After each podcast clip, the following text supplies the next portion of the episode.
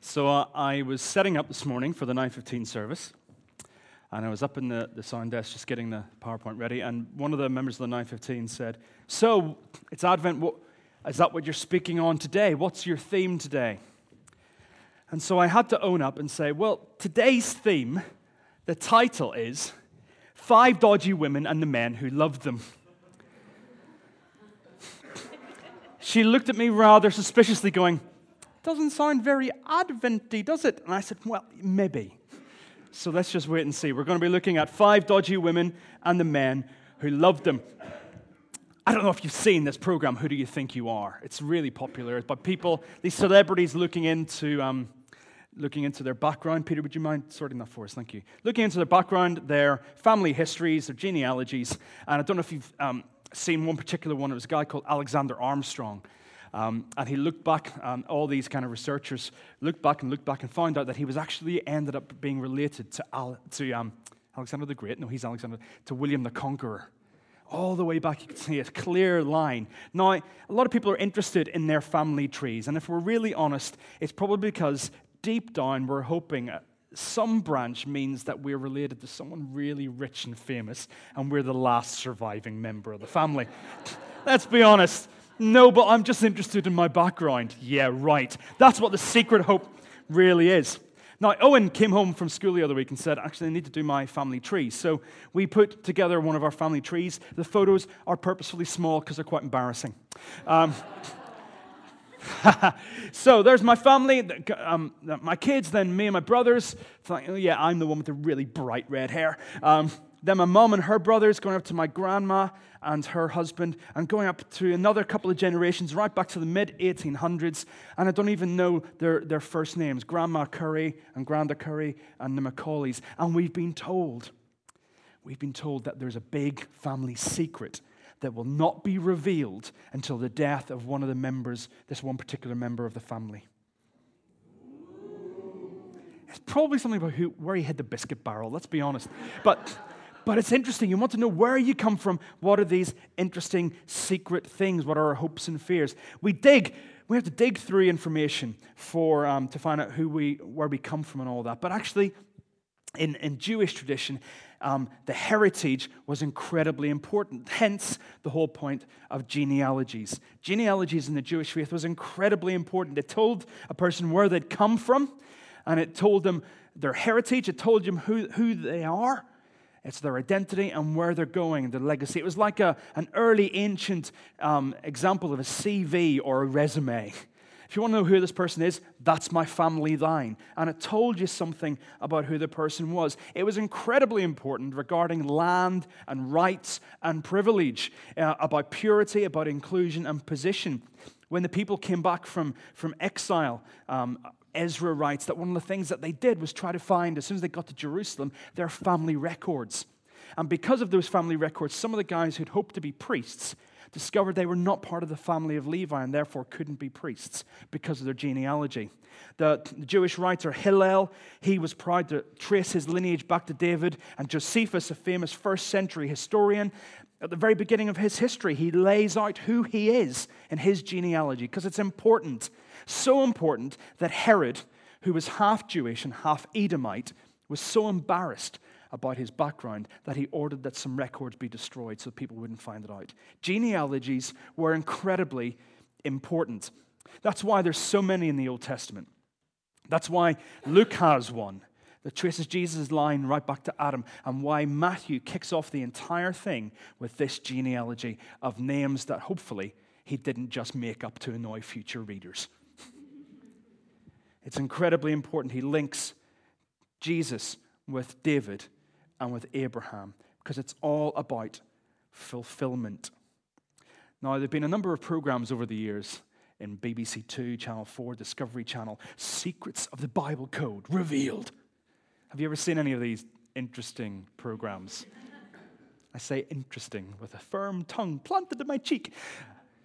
Where they say there's hidden messages in the numbers of the Bible and numbers of the words, and the words mean this and that, and they come up with a big bunch of bunkum. But did you know in Matthew chapter 1, there is a secret code? Did you know that? That was a great pantomime. Ooh.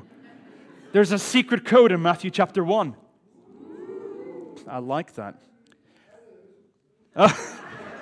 Okay, who had the money on Buckner being the one to start the pantomime chants?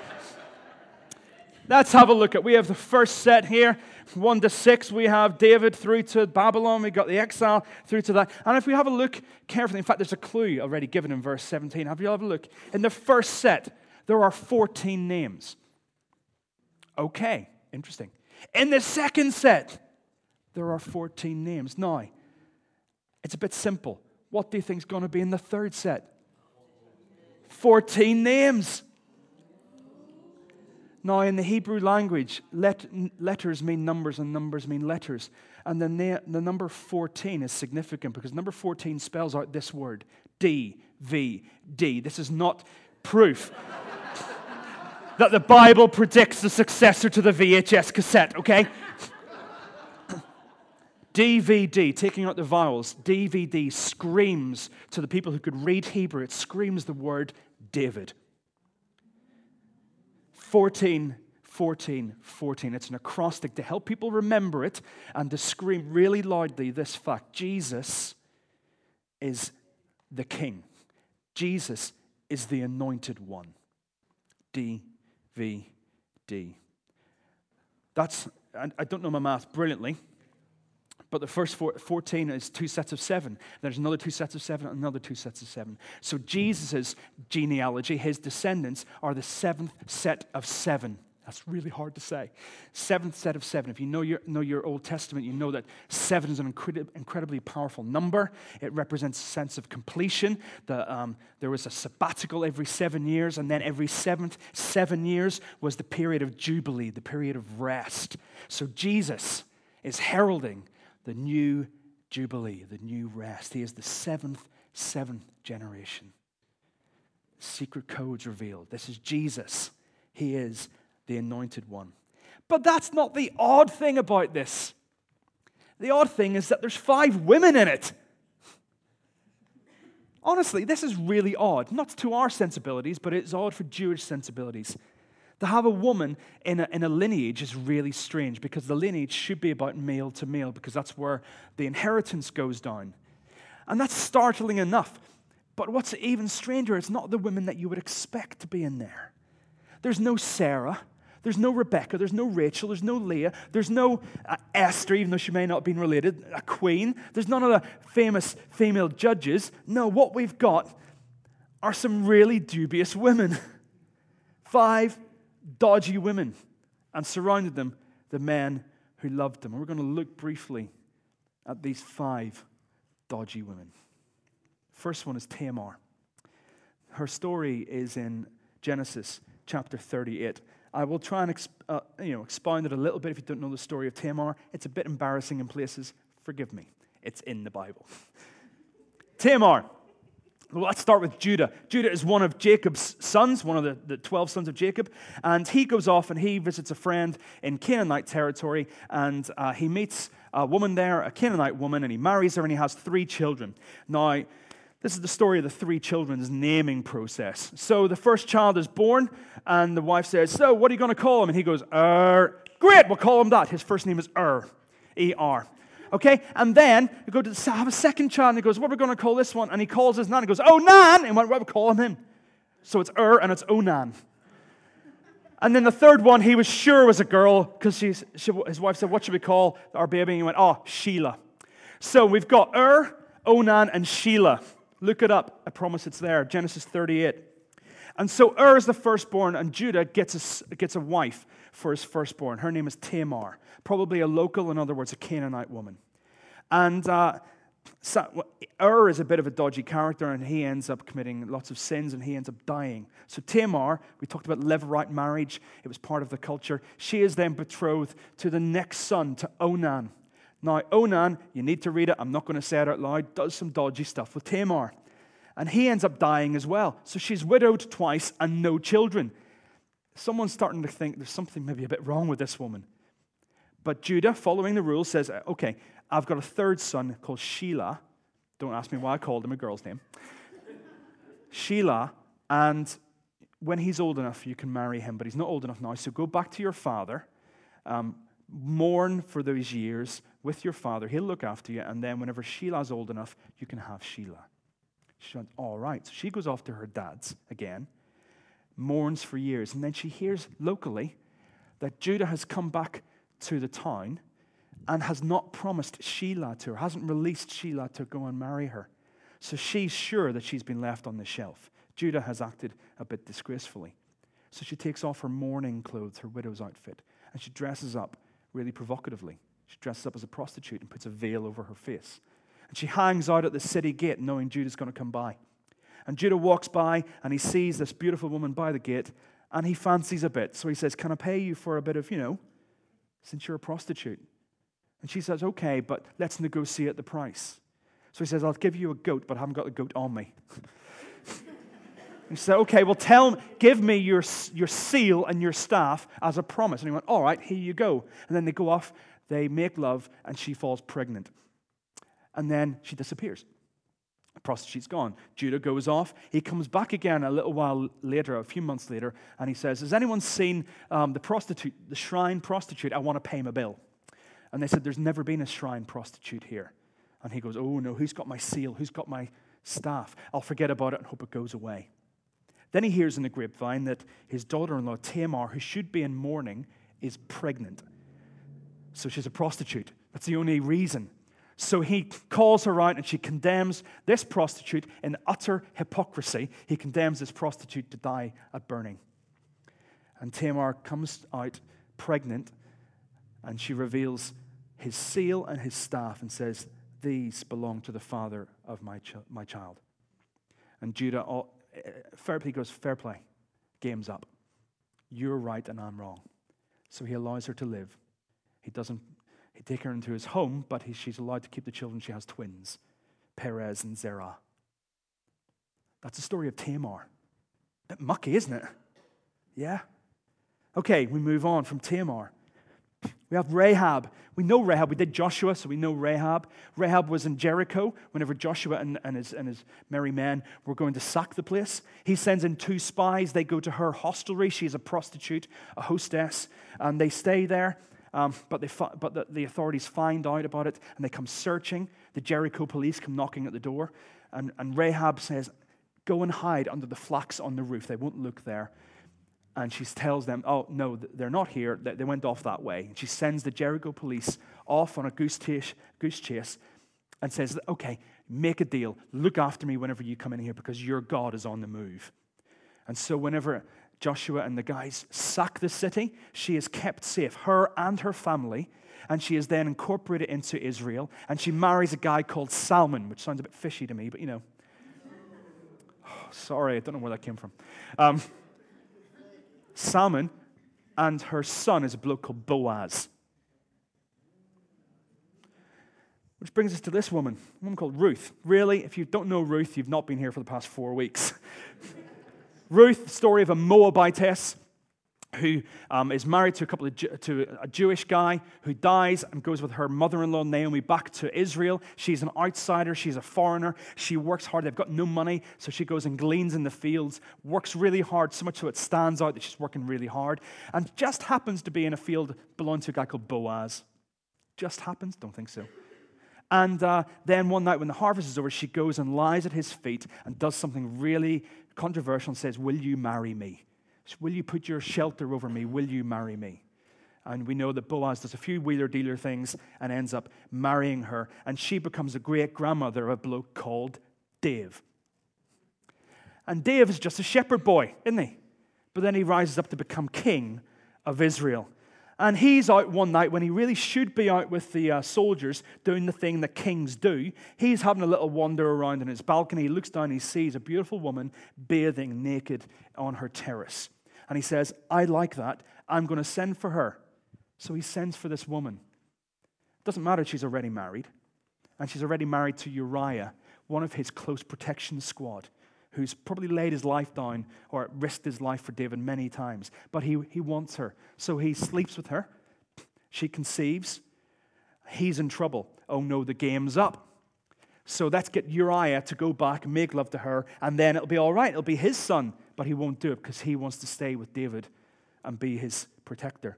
So David says the only way is to get rid of him. So he arranges for Uriah to die in a massive cover-up. God prophetically reveals this to Nathan, the prophet, and he comes and sorts it out. And their first child dies.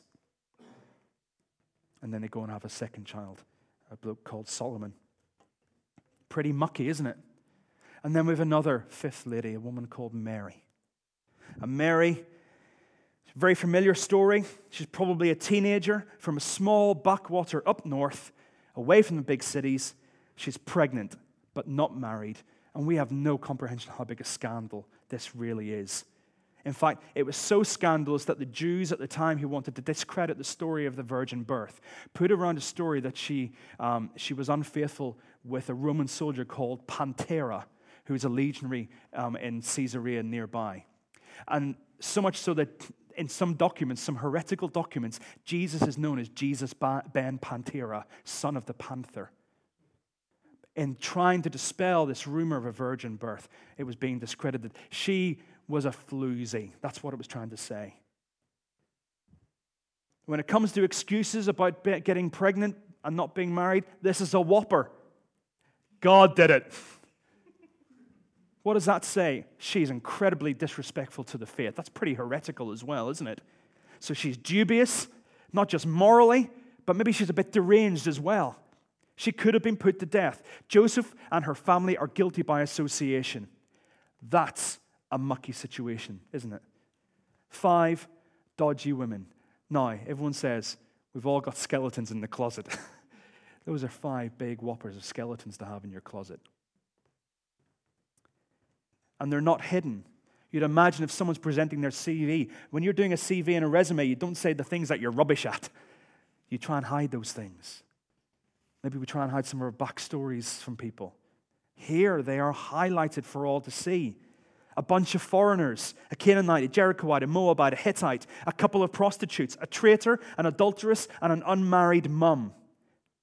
So many sermons have been preached on this passage focusing on the sinfulness of these 5 women as if it was something strange. Have you looked at the blokes that were with them? This is 5 dodgy women and the men who loved them, because they're a mess as well. Think of David. Think of Judah. And this is Jesus' heritage. Bono once said, I will edit this because it's a bit of an expletive. He says, Jesus was born in muck and straw. He was born in muck and straw. He was born into a messy world, and his family reflect that. He was born into a cradle of scandal and mire. And with all due respect, the idea of Jesus being so holy was a big problem for especially the early church, and as it developed the Roman Catholic Church. So they couldn't handle initially that Mary could have a sinful Mary could have a pure Jesus. And so the terminology behind Immaculate Conception came about, Mary's Immaculate Conception. In other words, she was free from the stain of original sin because of Jesus. But actually, I rejoice at the fact that Jesus was born into a mucky family of sinners. I'm surprised by it. I stand amazed at the family line of mess-ups, excluded ones, and the wrong sort, because Jesus is not defined by his heritage, but he's influenced by it. He's identified with it. It's a bit like a family who've got some kind of genetic hereditary condition, and then one child is born that's got natural immunity to it all. The hereditary condition that we all share is sinfulness, and Jesus is born. You see, in the Old Testament and the New Testament, the idea of purity is really important. And if you're clean, if you touch anything that's unclean, you become unclean. So Jesus, the clean one, the most perfect clean one, is born into an unclean world. And really, that should make him unclean, but it's the opposite. He cleanses the line that he belongs to. He redeems it. Sometimes we can be defined by our familial historical past. We don't have to be. As I said, it's easy to focus on these sinful women, and too many sermons have done that. And it'd be wrong to do so at the exclusion of the dodgy blokes that were associated with them. If their sin was not the only reason that they're included in this list, then what is it? Why have these 5 seemingly dodgy women being included, and we need to focus on the first four for this reason. And if we notice, one is a Canaanite. Another one's a Canaanite from Jericho, the other is a Moabite, and the other is a Hittite. Remember, Bathsheba was married to Uriah, who was a Hittite. All of these peoples are at the very least excluded, according to the law, from the people of Israel. They are in some places actually downright condemned, and Israel should have nothing to do with them. And yet, these people are represented in the bloodline of Jesus Christ. We couldn't have any male Gentiles, because then Jesus' Jewishness, his Hebrewness, would have been questioned. And there we have lots of Gentile women in this line. And where do we go with that? Well, we look back to a promise made to Abraham right at the beginning. You're going to have a really big family. You're going to have a big Christmas list. And all nations will be blessed because you've obeyed me. All nations, not just the Jews, but the Hittites, the Moabites, the Canaanites, the Jebusites, the Edomites, the British, the Iraqi, the Ethiopian, the Afghanistani will be blessed because of your obedience. The DVD screams to people, Jesus is the King of the Jews. These four women say Jesus is the King of the Jews and he's King of the Gentiles too. It's emphasized by the visit of a couple of astronomers who came, who were from pagan lands, Zoroastrians, who came and they visited an infant Jesus, pagan outsiders, and they are included as well. In Jesus' genealogy, we have prostitutes and queens, we have Jews, we have Gentiles, we have men, we have women, we have the good, and we have the bad.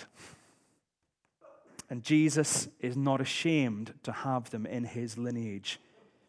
In fact, it reminds us of this passage in Galatians. In Christ there is neither Jew nor Gentile, neither slave nor free, nor male nor female. You are all in Christ. You belong to Christ. You are Abraham's seed and heirs according to the promise. In Christ there is none of those categories, those classifications. So if you or anybody feel excluded by race, gender, position, background, mistakes, yours and other people's, any kind of sense of righteousness or goodness of your own that you think it doesn't mean you're included, wrong, you are not excluded. And I would go even further, Jesus is not ashamed of you. In a passage in Hebrews chapter 2, verse 11, he says he is not ashamed of the people that he's born into. He is not ashamed of you, to have you in his lineage. In the same way, he's not ashamed to have the lineage that preceded him. That's the message of Jesus' heritage. But what about his legacy? What about the legacy of these women? Who is your descendant? Whose ancestor are you? Any answers? Come on. Who's your descendant? Whose ancestor are you? It's pretty difficult unless you've got one of these devices. A TARDIS or a flux capacitor imbued DeLorean. Unless you go in the future, you'll not know who your ancestors, or whose ancestor you're going to be. And you won't know who your descendants are. It's unknown. We don't know who our descendants will be. But we're not defined by the past, but we are influenced by it. Therefore, you influence your future generations that you're associated with, both familially, genetically, but also relationally in the church as well. You have an influence on a legacy. Great movie with a great quote in Gladiator. What we do in life echoes in eternity. What we do here and now, you may think is completely insignificant, but it has echoes, it has reverberations. It could be that, in fact, I was talking to one person earlier after the first service, and they said he's traced his line back maybe to the early 1800s, where they were incredibly poor on both sides of his family, incredibly poor, living hand to mouth just about. And these paternal and maternal great-great-great-grandparents pulled them up by their bootstrings, got out of that situation. Because of what they did, it had knock-on effects to be the professional person that he was standing in front of me. What we do in the ordinariness has knock-on effects. So these five women, maybe they're not so bad. Maybe there's some positives that go on. Let's think about Tamar, the pretend prostitute. She has actually been dishonored by Judah. She has kept the line of Judah going whenever he seemed pretty disregarding of it. If you look in Genesis chapter 49, there's a prophecy which is overlooked about Christmas time, but it's really important. Genesis 49, Jacob blesses all his sons, and he blesses Judah, and he says this, the scepter will never depart from the line of Judah. This is way before kings. This is way before judges. The scepter will not depart from Judah. The line of Judah would have ended if Tamar had not done the dodgy thing that she did, because everything, even our mistakes, are redeemable. She had a higher regard for the line of Judah than Judah did. Rahab was a traitor to her own people. She chose God and his people over others. She protected spies. She risked her life. She was invited into the people of God, so much so that she is mentioned in Hebrews and in James as a hero of the faith. A Jericho prostitute. Ruth, we've mentioned that before, she left her old gods, her old people, her old way of life. She was loyal to Ruth. She was hardworking. She became the mother of Obed. She was a faithful person. Bathsheba, she was actually probably abused as opposed to being complicit in it all. She lost her husband. She lost her first son. And then later on, she's fought for Solomon's right to be king. Whenever one of David's other sons tried to be king, she went to David on his deathbed and said, please announce Solomon as your heir. And so he announced him as heir, and the line continues unbroken. Then there's Mary. In spite of the risk, the danger, the shame, and the possible alienation from family, from everyone who she knew, she was risking death. She was obedient and willing and humble. I wonder whether this is less a role of scandal and more a role of honor. It's a mucky kind of honor. They made choices that affected the future. They were obedient. They had faith. They included risk. They were included. They were redeemed for their mistakes. They were forgiven. They had fresh starts. They had second chances. And that is the good news, isn't it? But they didn't realize it at the time. They weren't following a script going, right, I need to marry him in order that in 300 years' time, this needs to happen. They were just making decisions there and then before God, doing the best that they could do. In the ordinariness of the unknown, in the whole global insignificance of it all, they sought to be obedient to God and do something that they didn't know the ramifications that it would have. These dodgy women wrote themselves off, but God wrote them in, literally. They wrote themselves off as insignificant, damaged goods. But God wrote them in. God wrote them in. Maybe they'd said, I'm too different, too female, too bad, too tainted, too spoiled, too far gone, too young maybe, too old perhaps, not experienced enough, not religious enough, not correct, I'm too ordinary, I'm very insignificant. Maybe those are things that we think about ourselves, that really it's only the people who do this, that, and the other thing have some significance. That's a lie. On Wednesday evening, we did an activity at the church meeting to sum up in a tweet, a 10-word tweet about what our church is like. Some great answers, but this one from Vicki and Simon. I don't know if it was Simon or Vicki, but anyway, wrote this. A group of ordinary people doing extraordinary things in the name of God. I know it's more than 10 words. We'll let him off. Ordinary people, I would say doing ordinary things for an extraordinary God, but end up being extraordinary. We just don't realize them at the time.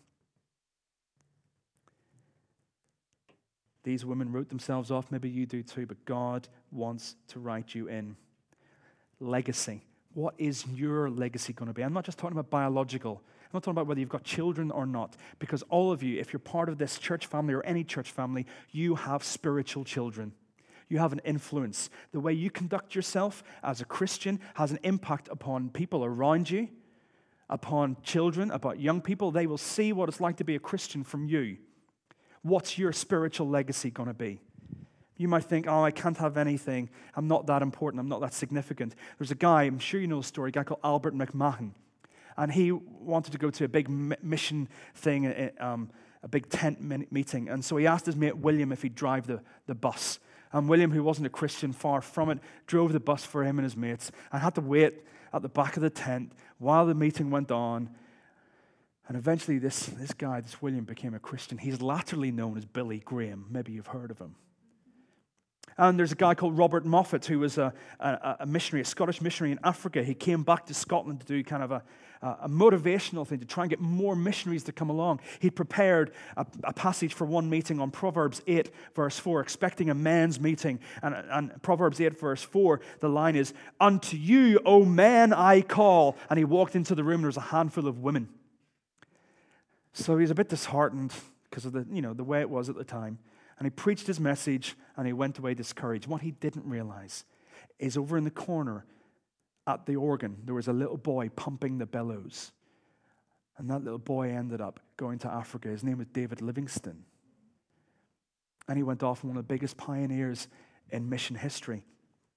There's a woman called Rebecca Bickerstaff, who was just a normal working-class woman living in a working-class house. Her normal family went to church, prayed for her family, sent her children to church, to Sunday school, and then they sent their children and to church and Sunday school. Some stayed with the faith, some didn't. She prayed for her family all the time. She talked about God all the time. The reason I know this is she was my grandmother, Ruby Bickerstaff, and she prayed for me all the time. It was a delight whenever I could tell her, "Nanny, I'm becoming a minister," before she went to glory. I had a guy called Richard Sloan once, and I said, he was a great person who shared his faith with people. And I said, "Richard, there are going to be people in heaven who will come up to you and shake you by the hand and say, 'Thank you.' And you'll go, 'I've never met you before. I don't know who you are.'" He said, "I know you don't, but because you spoke to this person, they spoke to that person, and they both became Christians, and that person ended up speaking to me, and now I'm in heaven, whereas I wouldn't be before." We don't know the eternal significance of some of those invites to a craft evening or a prospect service or a carol service or an alpha course. We don't know whether it's going to go blow in the wind or whether there are going to be hundreds of people who come to know Jesus because you took a risk to invite one person to come for a cup of tea somewhere. Maybe you're not so insignificant after all. Don't write yourself off when God wants to write you in. Amen?